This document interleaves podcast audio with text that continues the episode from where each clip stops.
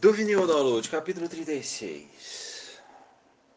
Casa nova, vida nova, diz o ditado popular. Eu tinha trocado de empresa para criar emoção nova na minha trajetória profissional. Seguindo o embalo, troquei o Midem, que ganhava áreas de negócio cada vez mais corporativos, pelo Festival de Jazz de Montreux dirigido por meu amigo Claude Nobus, Nobs, Claude Nobs. O Montreux, Montreux despontava como o mais importante festival do mundo, pela qualidade musical e importância dos participantes. Além disso, Claude também teve a magnífica ideia de instalar junto às salas de espetáculo do festival equipamentos de gravação audiovisuais de última geração. Era praticamente o único festival onde o artista, ao acabar o concerto, podia levar a gravação da sua performance debaixo do braço e lançar o disco ou o vídeo de imediato. Esses discos e vídeos espalhados pelo mundo afora consolidaram a sua fama. Até aquele momento, Claude nunca mais havia, nunca havia convidado artistas brasileiros a participar do festival, simplesmente por não ter uma conexão com o país. Por coincidência, ele havia recebido uma proposta para apresentar o Azimuth, excelente trio instrumental brasileiro surgido no final da década de 70, que tinha contrato conosco.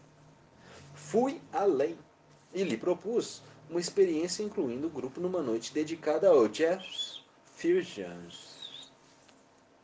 Como a apresentação dos meninos foi recebida com muito entusiasmo no festival, voltei alguns meses depois, levando uma boa quantidade de discos brasileiros.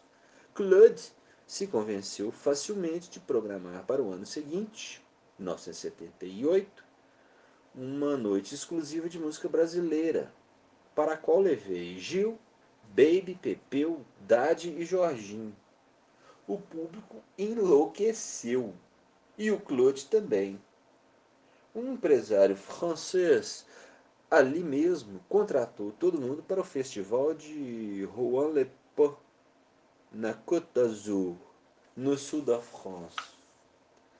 A noite brasileira virou uma instituição permanente em Montreux até se estender para duas noites. Nossa relevância no charmoso evento suíço foi conquistada ano a ano.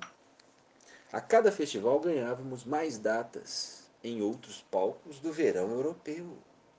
Em 1980, gravamos Baby Consuelo ao vivo, 14º Montreux Jazz Festival o primeiro disco brasileiro lançado logo após uma apresentação em Montreux, que veio confirmar a importância de nossa música e colocar nossos artistas junto com Ella Fitzgerald, Quincy Jones, Miles Davis, Aretha Franklin, Count Basie, Bob Marley e outros grandes talentos internacionais.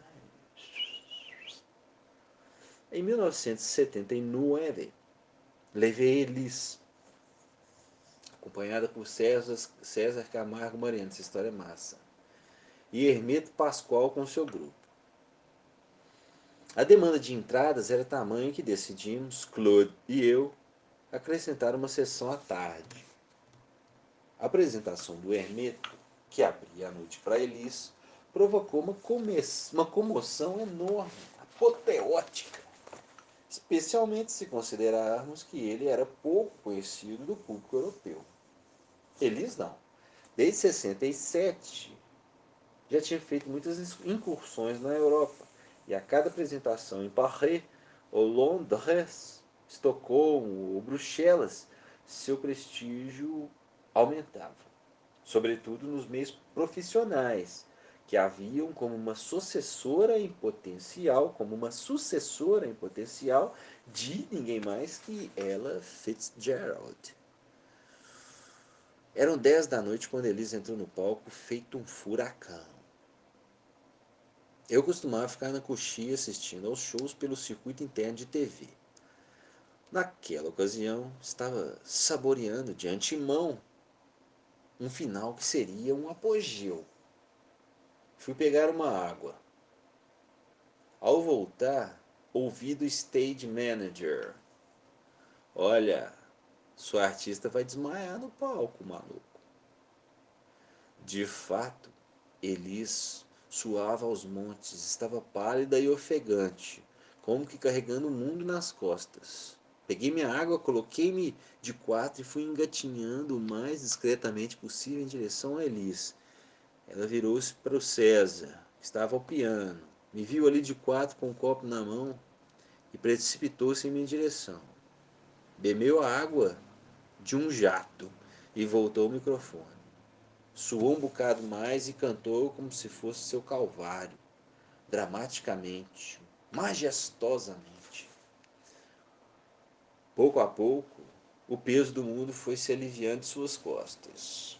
O final do show foi espetacular e grandioso.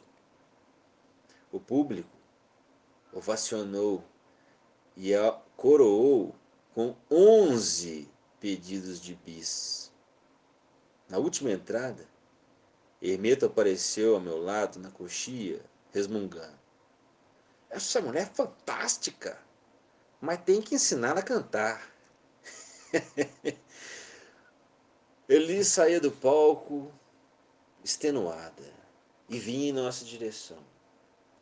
Quando o Hermeto a pegou pelo braço e a levou à força de volta ao centro da apresentação.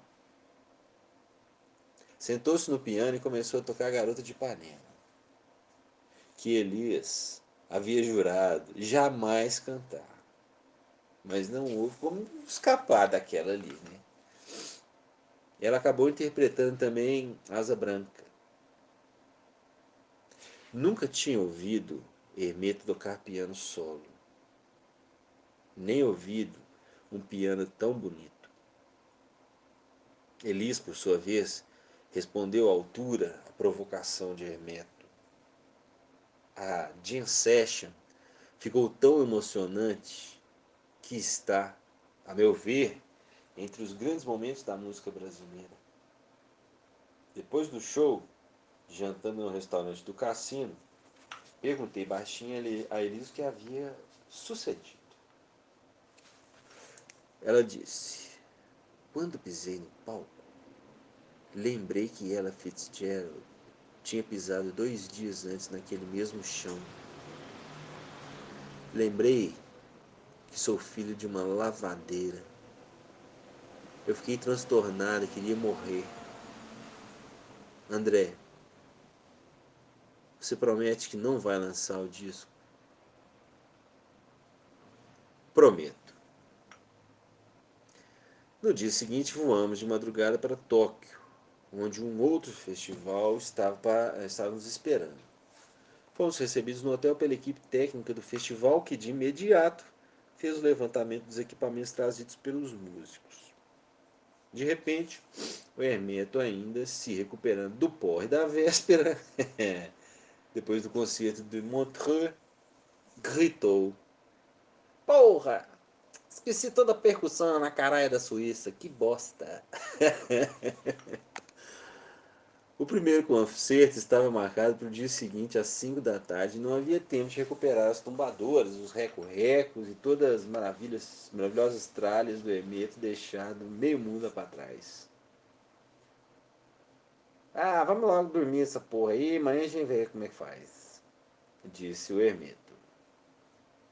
No dia seguinte, chegamos bem cedo para efetuar a passagem de som, só faltando na caravana o Hermeto que ao raiar do dia, segundo nos informaram nossos acompanhantes japoneses, tinha desaparecido misteriosamente num carro disponibilizado pelo festival. Elis, César e seus músicos saíram rapidamente e voltaram para o gigantesco hotel onde estávamos hospedados. E nada do Hermeto aparecia. Depois de uma longa espera, chegaram o carro do festival e dois táxis de um dos quais saiu sorridente o nosso homem, sob um sombreiro vietnamita, com uma blusa florida e carregando dezenas de panelas, de todos os tamanhos imagináveis, compradas numa feira nas ruas de Tóquio. Já tenho tudo que vou precisar para a percussão de hoje. Pô, vamos ensaiar. Éramos constantemente alertados pela produção do festival para não estranhar o comportamento silencioso do público durante os concertos. Era sinal de respeito e não de desinteresse. É, assim é. vou botar esses japoneses para gritar. Você vai ver. André, manda colocar o microfone no túnel pelo qual a gente chega ao palco. Disse o velho ermito. Elisa abriu o concerto no fim da tarde com enorme sucesso, no estádio lotado, com o drama de Montreux já bem longe de sua memória. Instalados os microfones para o grupo do Hermeto, fez-se silêncio. Todos esperando pelo artista. O silêncio se prolongava. Os músicos, apostos, no palco, e nada do Hermeto aparecer. Uh, uh, em cadência, os gritos, vindos de lugar nenhum, irrompiam no estádio. Passada a surpresa, o público começou a responder, pouco a pouco, com os mesmos gritos. De início, timidamente, até que progressivamente, todos de pé, urravam como em transe numa cerimônia sacra na Santa África ovacionando Hermeto que estava no palco com o chapéu vietnamita e a camisa florida, tocando as panelas japonesas, o piano, a flauta e outros instrumentos. Estavam presentes e extasiados Wayne Shorter e Chick Corea, com os quais convivemos a semana inteira. que doido! Três anos mais tarde, depois de uma tumultuada separação de César Camargo, às vésperas de gravar um novo disco, Elis morre acidentalmente. Mal terminado o enterro, muita gente me perguntava se eu lançaria a gravação do concerto de Montreux. Eu respondia religiosamente: não, não vou não prometi a ela que não lançaria. Passaram-se os meses e eu ficava me lembrando da intensidade, da dramaticidade com a qual Elisa havia cantado naquela noite. Sobretudo no, final, quando o ermito havia acompanhado ao piano com grande lirismo e grande cólera. Decidi então ouvir as fitas do concerto. Fui até o estúdio e lá estavam os rolos de fita separadinhos me esperando. À primeira vista, achei esquisito ver tantos rolos. Até que me lembrei que a sessão da tarde também tinha sido gravada. Voltei para casa com as fitas cassete da gravação dos dois concertos que eu ficava ouvindo nos momentos livres, editando os melhores takes das duas apresentações, a da tarde e a da noite incluindo no final o famoso dueto com Hermeto. Minha reação foi propor ao Hermeto que gravasse três discos de piano solo na Alemanha, no estúdio do Manfred Eicher, dono da gravadora ECM, que nós lançaríamos numa caixa no Brasil e nos Estados Unidos através da gravadora do Chicoria. Até hoje, lamento que a sugestão não lhe tenha interessado. Minha segunda reação foi constatar que aquela montagem reproduzia fielmente a grandiosa performance de Elis. Lentamente, o diabo soprava no meu ouvido. Rapaz, você tem que lançar. Você tem que lançar. Até o dia que eu falei, Elis, você vai me perdoar. Vou trair minha promessa mas não posso deixar de lançar esse concerto que vai ser um dos seus últimos e mais emocionantes testemunhos. Uma grande tranquilidade se apossou de mim após eu ter proferido essas palavras. E uma curiosa sucessão de acontecimentos veio confirmar esse sentimento nos dias seguintes. Quando fui ao estúdio para começar a montagem final, era preciso subir dois andares de escada para chegar até lá. Enquanto eu subia, escutava eles cantar lá em cima. Distraído, eu pensava: o que? Eles já chegou? Me dane, que pensamento estranho. Você bem sabe que ela não está mais aqui. Que eu ouvia era evidentemente uma fita que os técnicos estavam tocando para ajustar os equipamentos. Ainda impactado, sentei à mesa de gravação e falei: Agora, Elis, você vai me ajudar a montar esse seu concerto direito. E comecei a chorar. Seu menor embaraço, ouvindo a voz dela cantando e a consultava sobre detalhes da montagem, como se ela estivesse presente. Essa música vai aqui ou ali? Quando acabei o trabalho dias depois, eu tinha firme convicção de que estávamos de pleno acordo com a montagem do disco Elise Montreux Jazz Festival. É isso aí. Do vinil download, capítulo 36, B. Em 1981, numa noite de domingo, o telefone tocou no meu quarto do Caesar Park de São Paulo, onde eu passava o fim de semana. Era o Caetano me informando que João Gilberto tinha elaborado um projeto de gravação de um disco e que eles achavam que só eu poderia levá-lo adiante. André, eu não vou te descrever nada. Por favor, entre em contato com o João, que ele te explica direito. No dia seguinte, já no Rio, liguei para o João. Oi, João, sou eu, André. Eu sei, eu sei, Andrezinho. Reconheço a tua o teu sotaque. Faz tanto tempo que a gente não se fala. Vem aqui para a gente conversar. Marcamos para o dia seguinte. Como vai você? Perguntou o João. Em resposta, contei como, minha, como ia minha vida e perguntei como ia a dele. Ele não me contou nada. A título de surpresa, pegou o violão e começou a cantar baixinho, baixinho. Eu, ouvindo enfeitiçado pelo incrível sopro do João. Quero gravar com Maria Bethânia, Caetano e Gil. Vamos, André. Vamos fazer esse disco juntos. Vamos. Eu até já tenho o título na cabeça. Brasil. Vamos sim, João. Com uma só condição. Que o contrator me dê pleno controle sobre o andamento e a conclusão do projeto. É claro, né? E assim foi acordado. Saí de lá muito emocionado, sabendo que seria um projeto histórico. A gravadora reservou um estúdio para as quatro semanas seguintes em tempo integral qualidade artística das gravações era estupenda. Mas os atrasos se tornavam cada vez mais penosos para todos e, sobretudo, dispendiosos para a empresa.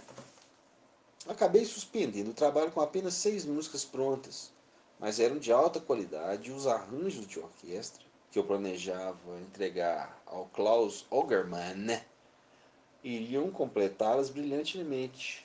Liguei para o Klaus. André. Obrigado pelo convite. Porém, nunca mais trabalho com Jorge Alberto. Afinal, convidei John Mendel, que, com grande delicadeza, se incumbiu de escrever os arranjos. Leonardo Neto lançou mão de todas as técnicas de marketing, das mais convencionais às mais esotéricas, para apresentar ao mercado essa obra tão bela e tão cara. Rogério Sganzerla foi contratado para registrar em película de 16 milímetros, milímetros, milímetros o making-off da gravação de Brasil. Os astros e o Xing foram consultados quanto à data de lançamento mais adequada. O Rogério desapareceu com os rolos do documentário cujo destino era o especial de TV na TV Globo e seria hoje um precioso DVD. Finalmente, os astros, sobre os quais a companhia tinha jogado toda a responsabilidade para escolher o dia certo para recuperar tamanho investimento, também nos deixaram na mão. Embora tenhamos acatado o dia sugerido, e apesar de todos os esforços, não chegamos a vender 40% de nossas estimativas. Porém, Brasil nunca deixou de vender, ano após ano. Aqui no Brasil, nos Estados Unidos, na Europa e no Japão, como gotas de água que uma após outra vão enchendo o balde, ou como um bom vinho que vai melhorando com o decorrer dos anos, recuperamos o investimento sete anos depois do lançamento. Tá bom. Hum. Talvez eu não devesse ser tão rigoroso com os astros, pois o contrato assinado com o João nos dava direito a mais um disco. e esse disco nos caiu do céu. Em julho do ano seguinte, João deu um concerto memorável em Montreux ele e seu violão. Evidentemente gravado ao vivo e lançado no Brasil, nos Estados Unidos e no resto do mundo, com direito ao primeiro prêmio Grammy, o Oscar da Música, de melhor disco do ano, recebido por um artista brasileiro nos tempos modernos. É. Em 2009, fiz uma entrevista com Claude Nobs, o senhor do Lago Leman Reproduzo a seguir trechos desse encontro. Dezembro de 2009, peguei um trem que me levou de Paris a Montreux, pela beira do lago Le Mans, para rever meu amigo Claude Nubs, o pai do, e dono do Festival de Jazz de Montreux. Cheguei à sua casa na encosta dos Alpes, de onde se tem uma impressionante vista das montanhas cobertas de neve. O jantar foi regado a champanhe, vinhos e vídeos dos concertos de Leonard Cohen e Prince, nas gigantescas telas HD que mobiliam, mobiliam a casa. Dormimos inspirados, seja o que isso quiser dizer. Na manhã seguinte, ao lado de uma lareira a pleno vapor, conversarmos em alta rotação, efeito da inspiração. O Festival de Jazz de Montreux é considerado o mais prestigioso e o maior do mundo e celebra agora seu 42º ano sem interrupção. Os números são impressionantes. No primeiro ano, 1967, ele durava três dias. Em 71, já se estendia por três semanas, em três palcos, com uma média de três artistas por dia em cada palco, o que totalizava aproximadamente 1.600 apresentações, ou 24 mil horas de música até hoje. Lá se apresentaram de Led Zeppelin a Tom Jobim, de Bjork a Pink Floyd, de Keith Jarrett a B.B. King, de Radiohead a Gilberto Gil, de Oscar Peterson né, a Ray Charles e muitos, muitos outros. Nesuri Ettergan, um amigo que sempre nos inspirou, presidente da Warner Music Motherfucker International, nos apresentou em 1975 e dali nasceu uma longa amizade, tanto pessoal, Claude costuma dizer que em várias ocasiões fui seu anjo da guarda, quanto profissional, por termos inventado as noites brasileiras do festival. Tem uma profunda admiração por sua sensibilidade artística e por sua dedicação irrestrita, qualidades que o levam a este percurso empresarial notável. André Midani, quais são os concertos que você considera memoráveis? Ah, André Midani pergunta, quais são os concertos que você considera memoráveis? Claude Nobs responde, impossível responder, foram tantos. Houve Marvin Gaye, Aretha Franklin, Tom Jobim, John Gilberto, a lista não caberia nessa entrevista. Desde o início eu quis sair do contexto do jazz puro. No terceiro ano convidei o Tennis After, E por isso foi muito criticado na época. No ano seguinte tive Santana e depois entrei com blues, gospel e finalmente com a MPB, etc. André pergunta: Logo no início, você teve a ideia genial de gravar todos os concertos, tanto em áudio como em vídeo, e de disponibilizar para os artistas para lançamento em discos e posteriormente em CDs. Claude: Tive a ideia de juntar a audácia artística com a precisão técnica da gravação porque achava egoísta e elitista limitar os shows aos 600 privilegiados que puderam pagar pelas entradas. Coloquei à disposição da TV suíça inicialmente e posteriormente as TVs de outros países que se comprometeram a incluir o festival em suas programações. Queria também conservar estes momentos num arquivo sonoro, além de facilitar para os artistas o lançamento em disco de suas performances. A gente deve lembrar que no dia seguinte a um concerto, ele é mostrado em telas gigantes espalhadas nos jardins em frente ao festival para que os que não têm dinheiro possam assistir ao concerto. O tempo provou que eu tinha razão, porque desde o segundo ano, em 69, a Polydor lançou no mundo inteiro o concerto de Bill Evans, que recebeu um Grammy Award como melhor disco de jazz. E na capa constava Recorded Live at MJF. O nome do festival começou a aparecer nas lojas e nas casas do mundo inteiro. Em 1971, Les Le McCann e Ed Harris decidiram improvisar uma jam session fora do programa do festival sobre os olhares de Ella Fitzgerald sentada na primeira fila. Eles tocaram magnificamente e o concerto se transformou no primeiro disco de jazz da Atlantic Records a vender mais de um milhão de cópias. André, eu tinha esses dois discos bem antes de conhecer, te conhecer pessoalmente. Claude. No ano seguinte foram lançados seis discos pela gravadora Flying Dutchman. E dali em diante, todas as companhias norte-americanas queriam gravar em Montreux. No Brasil, houve lançamentos maravilhosos do João Gilberto, Elis Regina, Hermeto Pascoal, João Gilberto, do Gilberto Gil, da Elis, do Hermeto, do João Gilberto, que ganhou o Grêmio e de tantos outros. André, quais são os artistas que você descobriu? Claude. Na verdade, um só. Steve Ray Vaughan. Um incomparável guitarrista branco de blues que morreu em 1990. Ele pagou sua passagem para Montreux e me pediu para deixá-lo tocar, de graça. A primeira nota transtornou o público. David Bowie contratou-o para tocar no seu próximo disco e a Sony fez com ele um contrato de 5 LPs.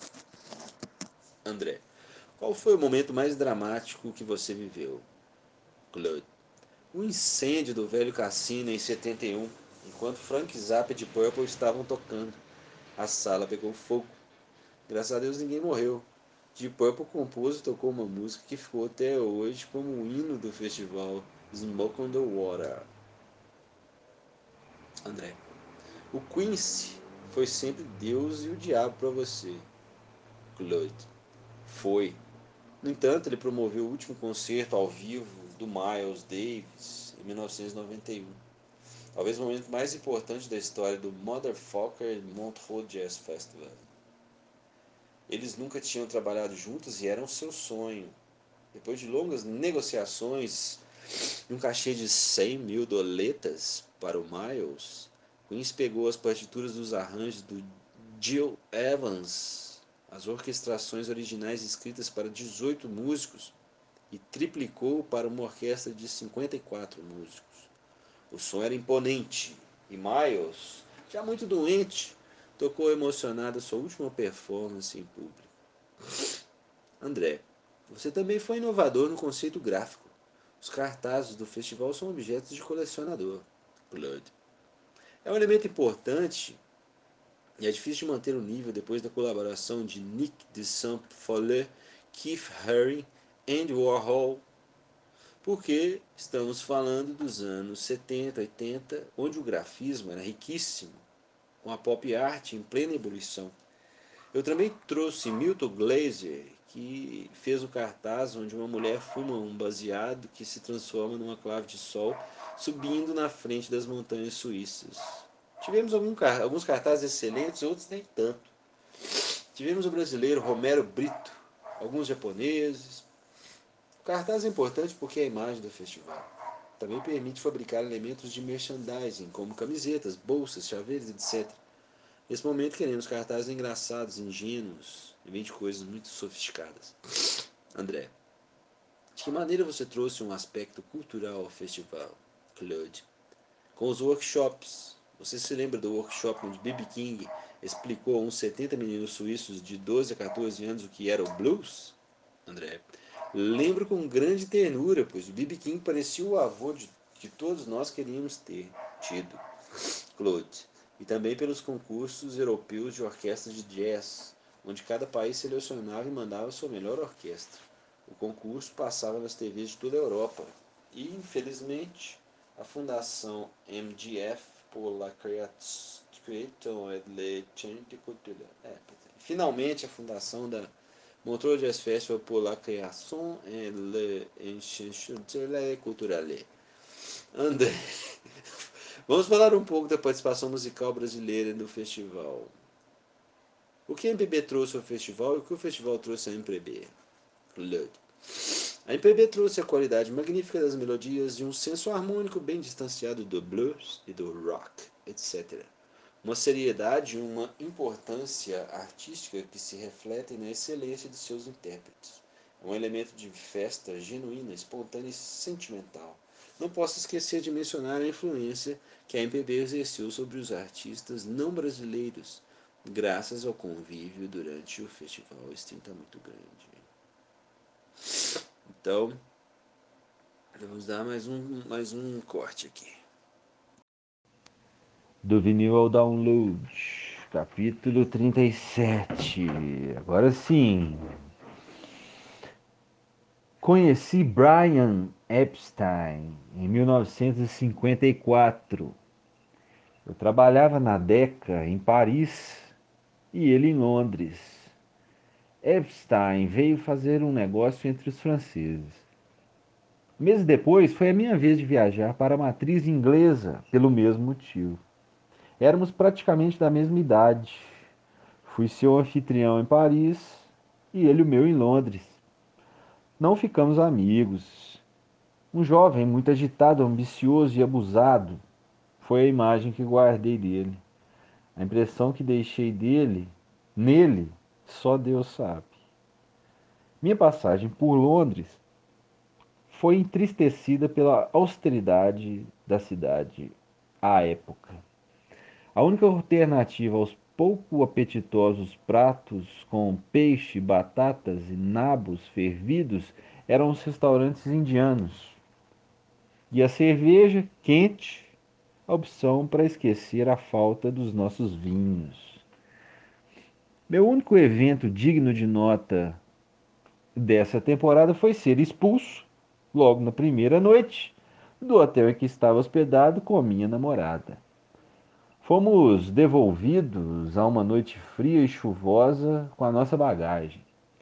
Só nos restou vagar pelas ruas e encontrar um bar clandestino onde esperamos o dia raiar, rodeados por jovens intelectuais revolucionários que, com muita cerveja na cachola, conspiravam sobre a deposição da rainha e do príncipe consorte. Nas primeiras horas do dia, minha namorada voava de volta a Paris e eu seguia só na cidade. O pop inglês ainda não tinha sido inventado. Só se gravava música folclórica e os artistas norte-americanos ocupavam todos os postos do top 10 anuais, dos top 10 anuais. Para dar a dimensão da extensão do tremor provocado pelo terremoto Beatles, logo que eles surgiram, seis anos depois da minha viagem, Cinco músicas Made in England tomaram as cinco primeiras posições das paradas musicais do Reino Unido,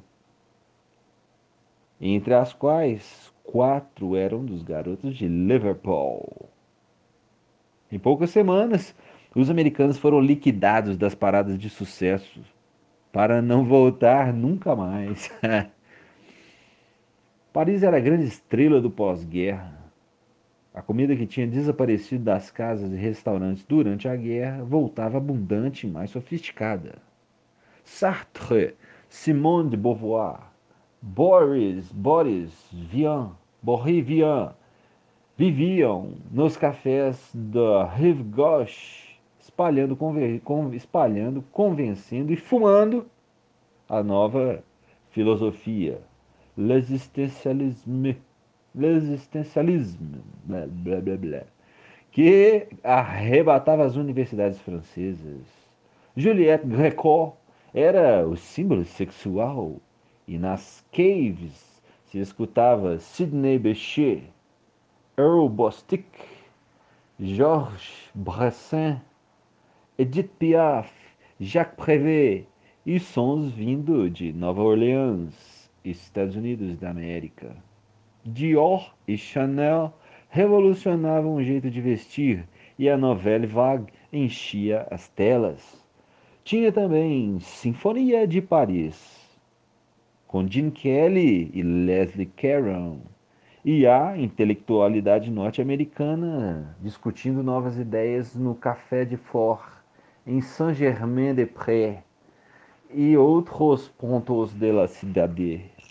Paris era uma festa, a última festa.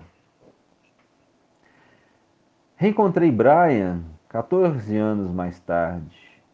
Londres tornara-se the booming place e Paris sucumbira à tristeza em que se encontra até os dias de hoje. Nosso encontro se deu no México.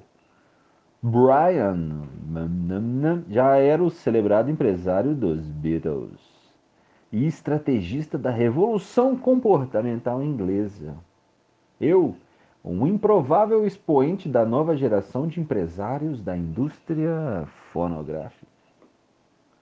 A pedido, a pedido de Sir Joseph Lockwood, presidente da EMI Mundial, fui buscar Brian no aeroporto. Fiquei meio enciumado ao vê-lo chegar em um jato particular, luxo excêntrico e inédito na época. O sentimento foi acentuado quando o vi descer as escadas com um terno preto, camisa rosa e uma gravata mais rosa ainda, com desenhos de flores primaveris e uma flor na lapela.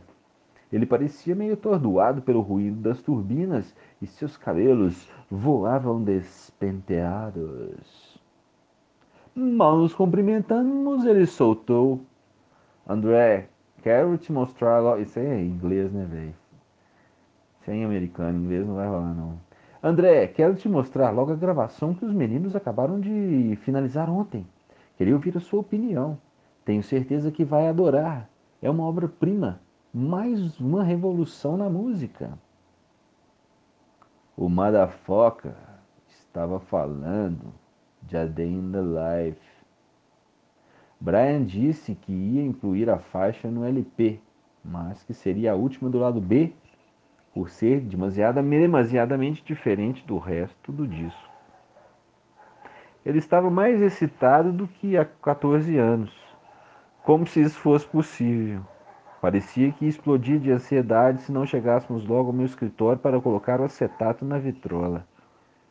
Fui então confrontado com os arranjos que, imagino, sugeridos a George Martin pelos últimos compassos da Valse de Ravel.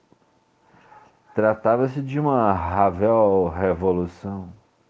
Nunca se tinha ouvido nada parecido no mundo do rock branco. Surge. Que rock branco, velho? E rock negro? Quer se tomar no seu toba, me dane? Surgido para todos os efeitos com Elvis e Bill Haley. Arrisco dizer que era a entrada dos Beatles numa esfera mais mainstream e acessível a todos que abriria portas para Pink Floyd, Yes, Brian Eno, entre muitos outros. Assim falou Midani. Depois de registrar o meu entusiasmo. Fiquei realmente estupefato. Brian pediu para ser levado de volta ao aeroporto, de onde seguiu, a bordo do seu jatinho, para férias merecidas em Acapulco. Son of a bitch. Nunca mais nossos caminhos nos cruza se cruzaram. E eu guardei para sempre na minha coleção de pequenas vaidades o fato de ter sido uma das primeiras pessoas a escutar a mixagem final dessa gravação histórica. Do Vinil Download, capítulo 38. Verão de 1983. Inglaterra. A canção Blue Monday do novíssimo grupo New Order não saía das paradas Top 40 dos principais, das principais rádios inglesas. Marinho, o nosso gerente de produto da Warner Rio, invadiu a minha sala dizendo: Escuta isso, cara. Fiquei impressionado com o som e resolvi negociar um contrato de distribuição para o território brasileiro com o empresário deles. Há uma máxima que estamos a cinco telefonemas de qualquer pessoa com a qual precisamos falar.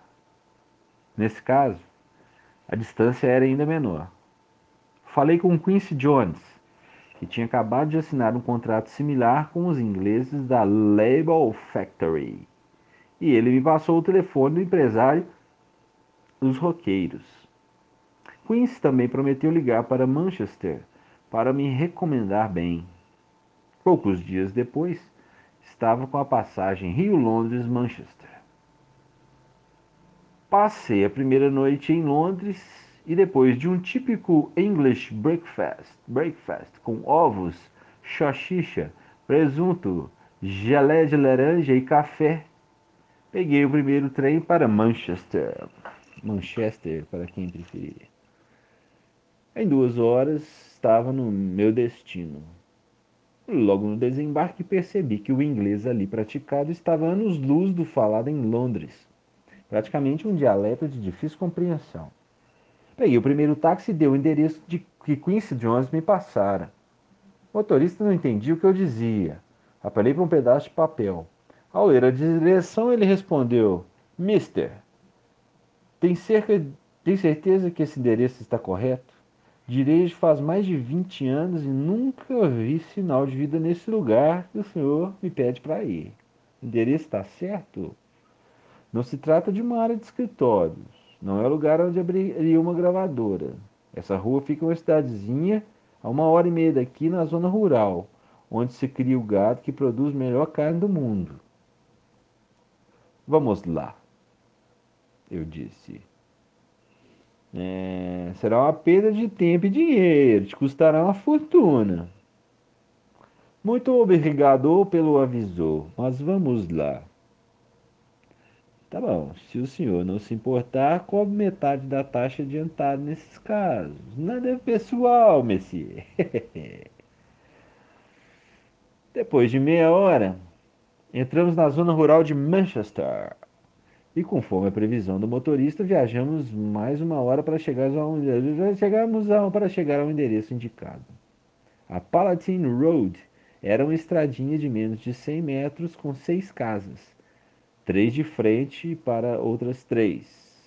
Não se via sinal de vida na rua e o barulho de água corrente vinha de um riacho bem próximo dali. O dia estava lindo. Por sorte, o número indicado por Quincy estava lá. Toquei a campainha. Ninguém me atendeu. Insisti. Nada. Era meio-dia e não se via movimento de ser vivo algum naquela pacata localidade. Meu compromisso estava marcado para uma da tarde. Resolvi esperar. Estava prestes a desistir quando uma senhora com compras de mercado chegou à porta vizinha ao endereço que eu buscava. Perguntei a ela sobre a gravadora que imaginava instalada ali e ela respondeu: Não, senhor. Deve mesmo haver algum engano. Ninguém mora nessa casa. Na verdade, uma ou no máximo duas vezes ao ano uma turma estranha aparece. Passa algumas horas na casa, faz um barulho do caralho. Acho que consomem dorgas e muita cerveja. É cerveja pra caralho. Mas fora isso, a casa está sempre vazia. Son of. Por um momento, me vi um thriller de Agatha Christie, com o sugestivo nome de Assassinato na Palatine Road. O assassino seria eu. e a vítima, o orgulhoso motorista que já se divertia com o anunciado fracasso da jornada que eu insistira em fazer. Mas resolvi dar uma volta não, resolvi dar uma de detetive Poirot. Bom, pedi ao motorista que me levasse à avenida principal daquela cidadezinha e entrei numa loja cuja placa prometia eletricidade e sistemas de som. Com licença, senhor. Vim de longe para encontrar com o empresário de um grupo de rock chamado New Order, numa gravadora chamada Factory mas não encontrei ninguém no endereço que me foi passado. Será que o senhor pode me ajudar? Se o assunto é música, você tem que falar com o meu filho. Filha! Tem um estrangeiro precisando de ajuda aqui no balcão. Um jovem de uns 16 anos, cabelos longos e despenteados, jeans surrado, jaqueta de couro preta e botas salvou minha viagem. Esse endereço é falso, ele disse. Mas as pessoas que o senhor procura trabalham no centro de Manchester. Pergunte em qualquer loja de discos do centro, eles vão te indicar onde fica a New Order Factory. Uma hora e meia depois, segui as orientações do garoto e cheguei a uma linda mansão antiga, circundada por um jardim, jardim mal cuidado. Subi as escadas, toquei a campainha e fui recebido por uma linda mulher que, antes que eu dissesse qualquer palavra, perguntou se eu era o brasileiro que marcara um com os empresários do New Order. Ah, diz que sim, ela gritou. O brasileiro está aqui! Ele chegou! Seu grito poderoso atinge os quatro pisos de um belo prédio da, do belo prédio da Factory. E toda sorte de gente de cores, alturas e roupas para lá de extravagantes foi descendo para uma inspeção do visitante. No caso, eu. Joe. Provavelmente o primeiro brasileiro que aquela turma via na vida que não era brasileiro, né? A decepção geral foi visível. Eu estava longe de ser a garota de Ipanema ou moreno alto, bonito e sensual que eles esperavam encontrar. Ouvia-se todo tipo de música saindo das salas, de ópera italiana a rock americano da da década de 60, passando por funk e bar. Bar. Bar. Havia também vários cães dormindo tranquilos pelos cantos, de raças diversas. A linda recepcionista me levou ao escritório do dono da gravadora. Uma sala repleta de fliperamas, jukeboxes, troféus de discos de ouro e platina e uma imensa foto do New Order em preto e branco na parede. Sentado a uma mesa no fundo da sala havia o mais estranho empresário que tinha posto vista até então. Era alto, como alguém muito alto pode ser, pálido, como uma pessoa pálida deve ser. Tinha a voz profunda de um barítono russo e tossia. tossia sem parar enquanto tragava um baseado jamaica. O baseado era quase tão largo quanto um charuto. e ele parecia mesmo excitado com a perspectiva de conversar com um brasileiro, que não era brasileiro. Assim que me viu, disse para seu advogado instalado a seu lado: Ah lá, esse brasileiro veio de longe só por causa do New Order. em seguida virou-se na minha direção e perguntou: André, você não quer o Joy Division também? Não se preocupe, estou ciente que você gastou uma fortuna com passagem de primeira classe para vir de tão longe falar comigo e não pretende pedir nenhum adiantamento cultural para, para fechar com você. Só precisa discutir o tempo de validade do contrato. Ou melhor, proponho que o contrato dure enquanto você estiver feliz com o grupo e o grupo estiver feliz com você. Só tem uma condição: que você leve o New Order para uma série de dois ou três concertos no período de um ano, a partir de hoje. Fechamos o negócio a 21% de remuneração sobre o preço da venda dos discos. Você está de acordo? É claro que eu estava de acordo. Tinha sido o contrato mais amigável, feliz e tranquilo que eu jamais fechara em minha vida. Ele pediu ao advogado que produzisse uma minuta contratual com aquelas características imediatamente e arrematou. Agora vamos fumar um jamaicano e almoçar com os funcionários aqui presentes para comemorar a chegada do brasileiro que veio de longe para fechar o mais rápido contrato de sua vida. Lotamos alguns carros com umas 40 pessoas e fomos a um tradicional restaurante inglês comer o tradicional prato inglês: cerveja, cerveja, cerveja com arenque, arenque e batata em suas mais diversas opções. Para os paladares mais exigentes, tinha também a opção de cerveja quente e forte, hambúrgueres, batata e ketchup, muita maconha e chá. É. Passamos mais de três horas no restaurante.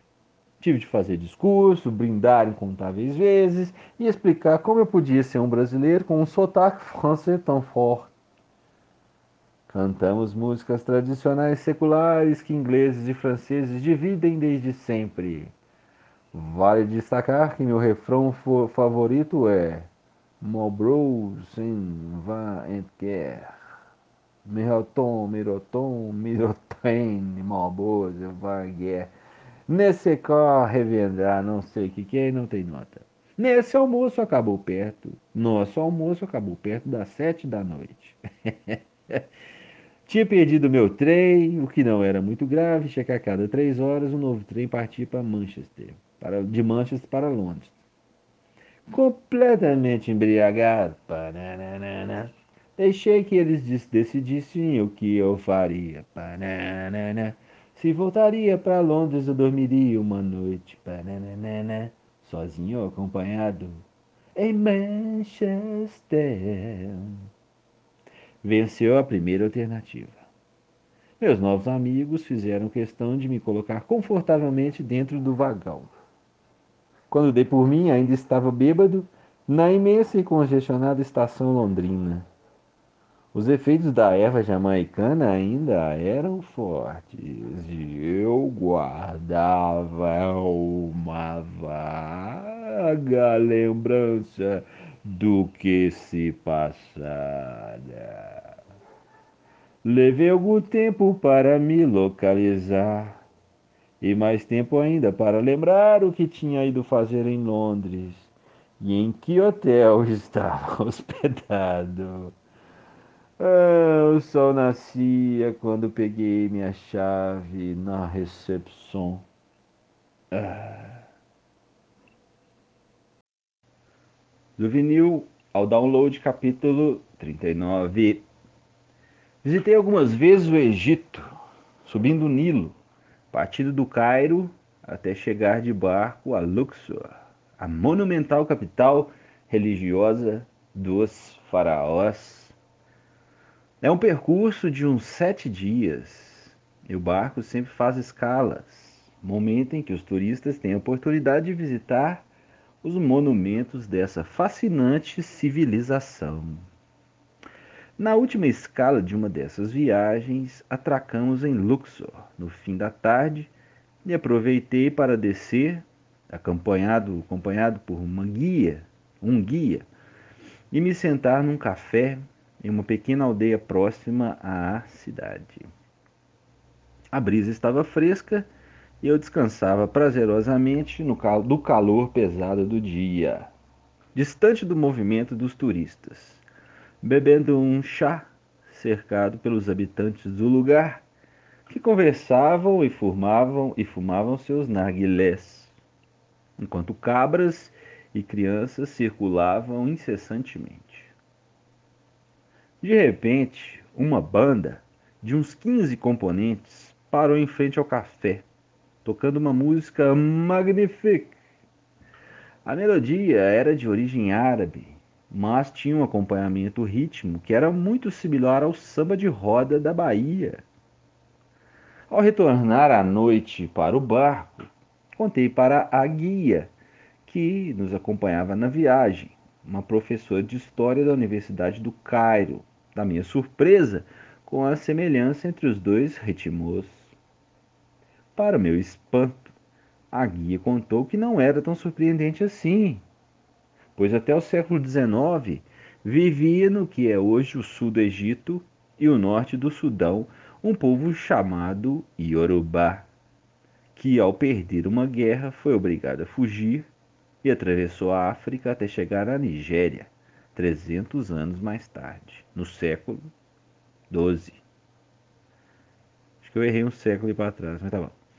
Não mais como povo, por ter se disseminado no percurso, porém como tribo, sendo os homens negociados tempos depois pelas tribos locais como escravos, com destino ao Brasil e a Cuba. Em nova edição do, do Festival de Montreux, alguns anos depois, estava almoçando no restaurante do cassino com Maria Bethânia, Paulinho da Viola e Jorge Benjor, numa tarde de ensaios da Noite Brasileira. O restaurante ficava estrategicamente entre as salas de jogos e a entrada da sala de concerto. Assim, os artistas iam para o ensaio e depois saíam para descansar no hotel antes do show. Acabei sozinho na grande mesa, tomando o último copo de vinho, enquanto o Dr. John, quando o Dr. John entrou, sozinho também, procurando uma mesa. Sentou-se, fez seu pedido ao garçom e eu fiquei observando aquele importante personagem de New Orleans. Uma mistura de branco, negro e índio exímio pianista, compositor e arranjador, um dos últimos monstros sagrados daquela cidade norte-americana. Eu tinha um motivo a mais para admirá-lo. Dr. John praticara piano na década de 70. Não.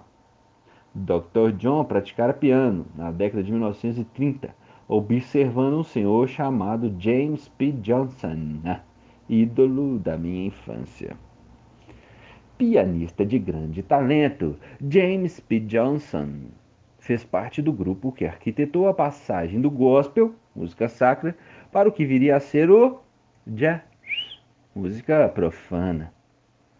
Quando adolescente, percorri várias lojas na França para juntar o máximo de discos de 78 RPM de James P. Johnson que pudesse encontrar.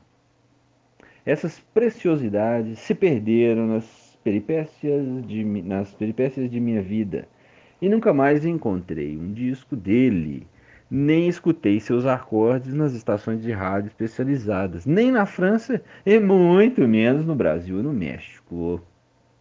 E agora, estava no meio de um salão de restaurante vazio, junto com um baby grand piano. Oportunidade única. Tomei coragem, levantei, me apresentei-me a Dr. John e contei, em poucas palavras, sobre a importância de James P. Johnson na, na minha formação musical. Não parei por aí. Pedi que ele tocasse alguns compassos para matar minha saudade. Ele não se fez de rogado, levantou sua enorme carcaça, sentou-se ao piano e tocou por mais de 30 minutos. Vendo minha emoção ao final da exibição, perguntou-me se, sendo brasileiro, era familiarizado com a música crioula da Louisiana. Sim, oui, oui, e non.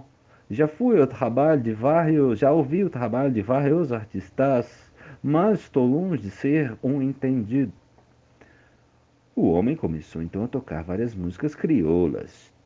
Em uma delas, no refrão, que parecia uma prece, distingui a palavra Xangô. Intrigado, indaguei. Dr. John, será que esse Xangô é o mesmo que o nosso no Brasil? Ou entendi mal? De onde vem? Você não sabia que nós, iguais a você lá na sua terra, descendemos em grande parte dos. Oh, motherfucker, perdi a página. dos. Ah, descendemos em grande parte dos Yorubás. Ele respondeu depois de ter enganchado na página. Sua comida e vinho chegaram. Ficamos em silêncio um tempo. Sem muito mais a dizer, agradeci muito emocionado e me despedi. Caminhei à beira do lago de Le Mans.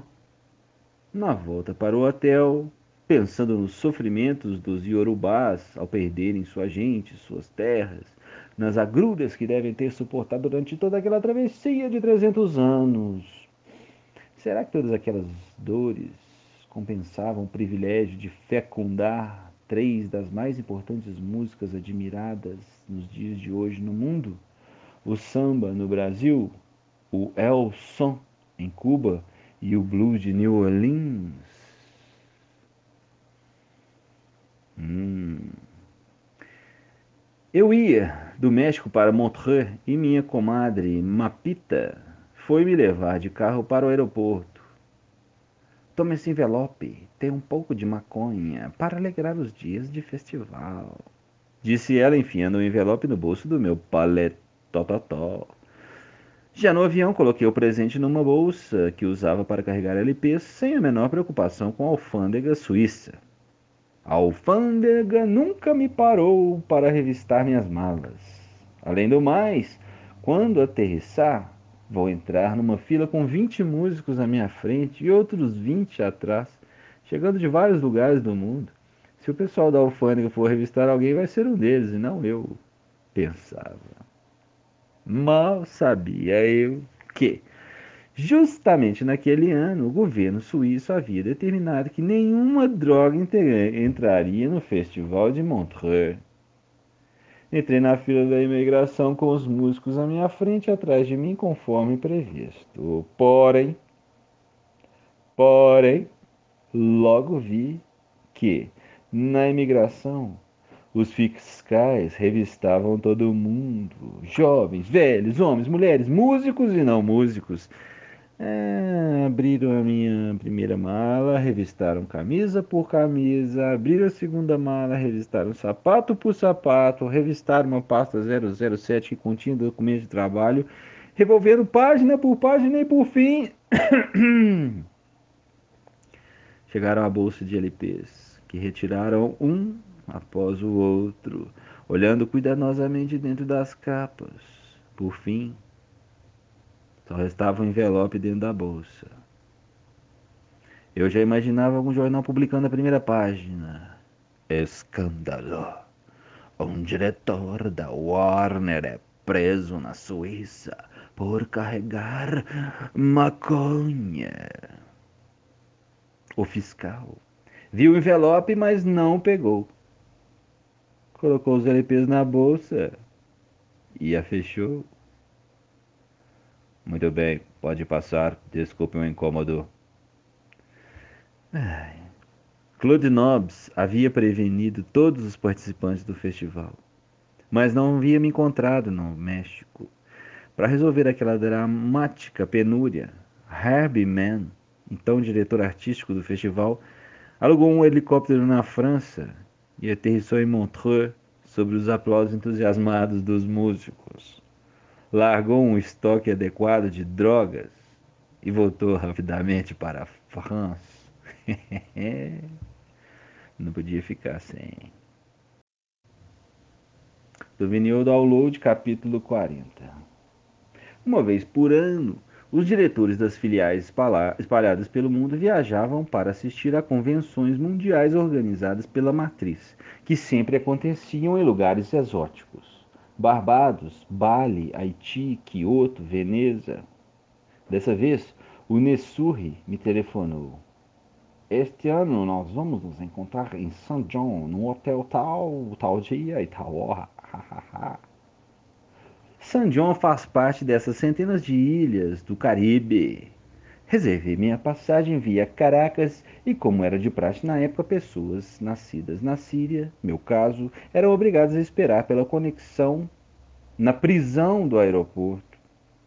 Não era nada agradável, mas dava à viagem um twist romântico do tipo 007. Na Europa Revista, saí da prisão do aeroporto e embarquei num jumbo cheio de turistas que iam desembarcando nas ilhas paradisíacas. E lá pelas oito da noite o avião, já quase vazio, chegou a San John, destino final. O aeroporto estava vazio. Retirei minhas malas, peguei um táxi e dei o nome do hotel ao motorista. Após uma curta corrida de 100 metros, o motorista parou e, com uma fisionomia encabulada, disse: Mister, Lamento, mas não existe esse hotel aqui. Isso aqui é uma ilha pequena. Dirijo esse meu táxi há mais de 20 anos e nunca ouvi falar desse hotel aí, porra. Já estava ficando tarde. Contudo, por desencargo de consciência, dei uma volta pelos hotéis para ver se encontrava meu pessoal. Não tendo encontrado sinal de vida da Warner Communications ou de seus executivos, demos mais uma volta dessa vez para arrumar um quarto onde dormir.